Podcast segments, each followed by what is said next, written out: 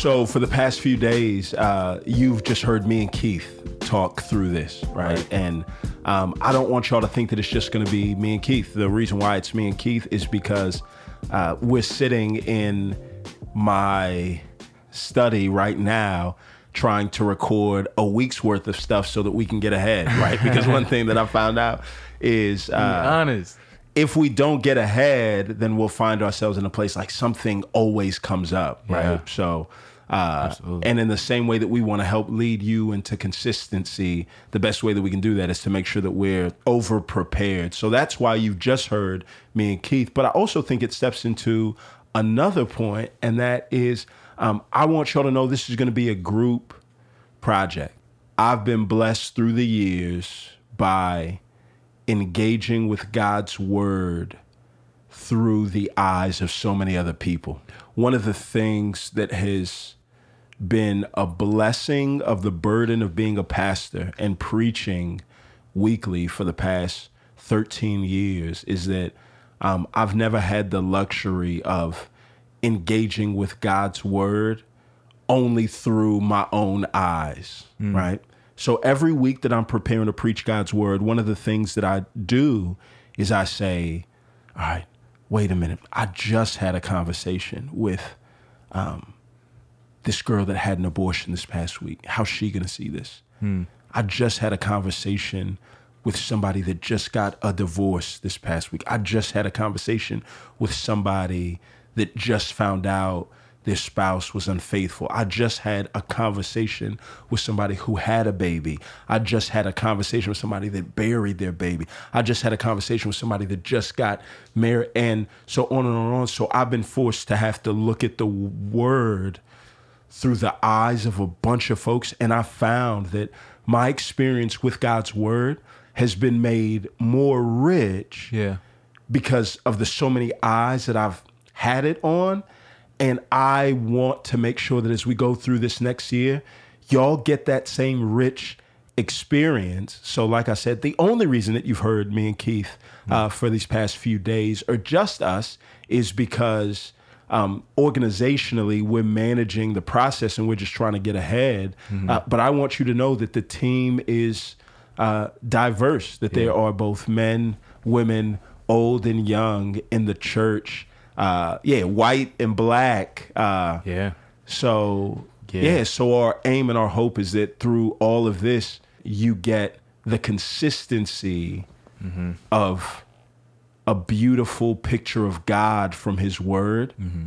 but that even as you hear this from day to day, you're reminded that the mouthpieces that tell about how good God is, we're interchangeable, right? Yeah. God stays the same. Amen. But yeah, God's work is always going to outlive God's workers. Yeah, I would even say too, man. Even when you think about, uh, you know, Old and New Testament, the the the words, I mean, the, the the words of Scripture are never written to individuals, right? right? It's written to communities of faith. Yeah, and so, and they didn't have, yeah, like personal Bibles like we have, where we can just go in silos and read our Bible on our own but it was a much more communal thing and so they had to engage with god's word right. with people who didn't have the same perspective yeah. you know what i'm saying who cut across yeah gender lines ethnic lines and all those different lines and so yeah for us we will be doing ourselves a dis- disservice if we didn't bring people in right. to this conversation to yeah. speak to God's word, and we see so much more of God yeah. when we do so. Right. And I, I love, man, you know, back when things were normal, we on Tuesdays, you yeah, John would have sermon prep. Yeah. And we would bring in, or you would bring oh, in, it, yeah. a diverse group of people, white, black, old, young, yeah.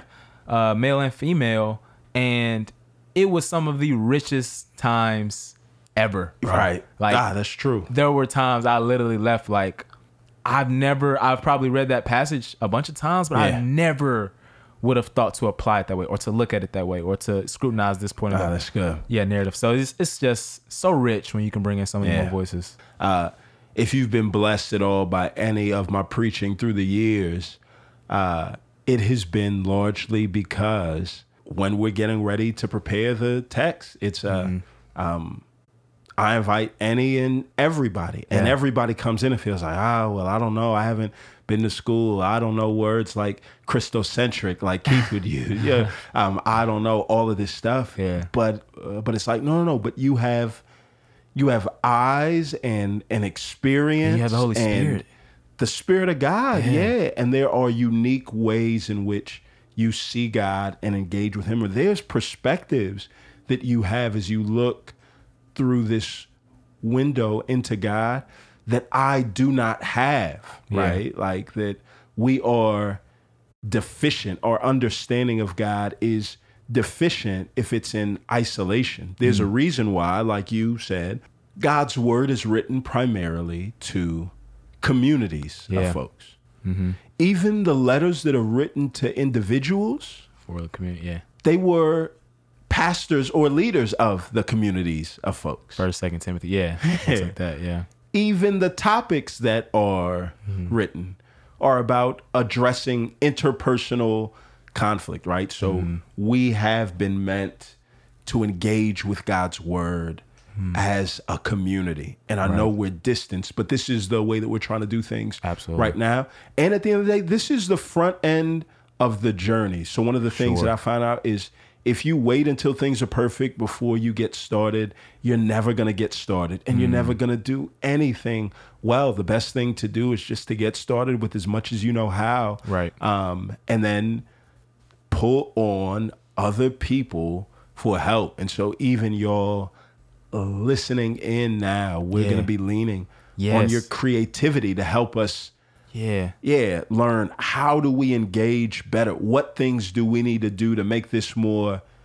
consistent? yeah. right? yeah. So I think yeah, like you said, this again is a group project, right? And and and you're part of the group. and you're part of the group, Right. So do your part, right? And you do your part by listening. By and we're gonna have yeah, we'll talk more about how you can ask questions and we can address those on the podcast, right? Right. And things like that, um, or resources. It's so many ways that we can kind of do this together and all mutually benefit, right? Mutually uh, see God uh, much bigger than we did before. So yeah, Yeah. I think that's that's good to put the onus on them too. Like yo, y'all are part of the group. Y'all are part of the group. Right. Yeah. So and I just want you to know I've done many group projects Many in school. projects. But I have never been that dude that's been like, well, if nobody else ain't gonna work, then Yeah. I've got to do this and make sure that we as a group succeed. Right. That was not me. I was like, all right, if nobody else gonna do this, then we all gonna fail We all gonna together. sing together. yeah, Yeah. yeah, yeah. So yeah, yeah, we really want to bring y'all in,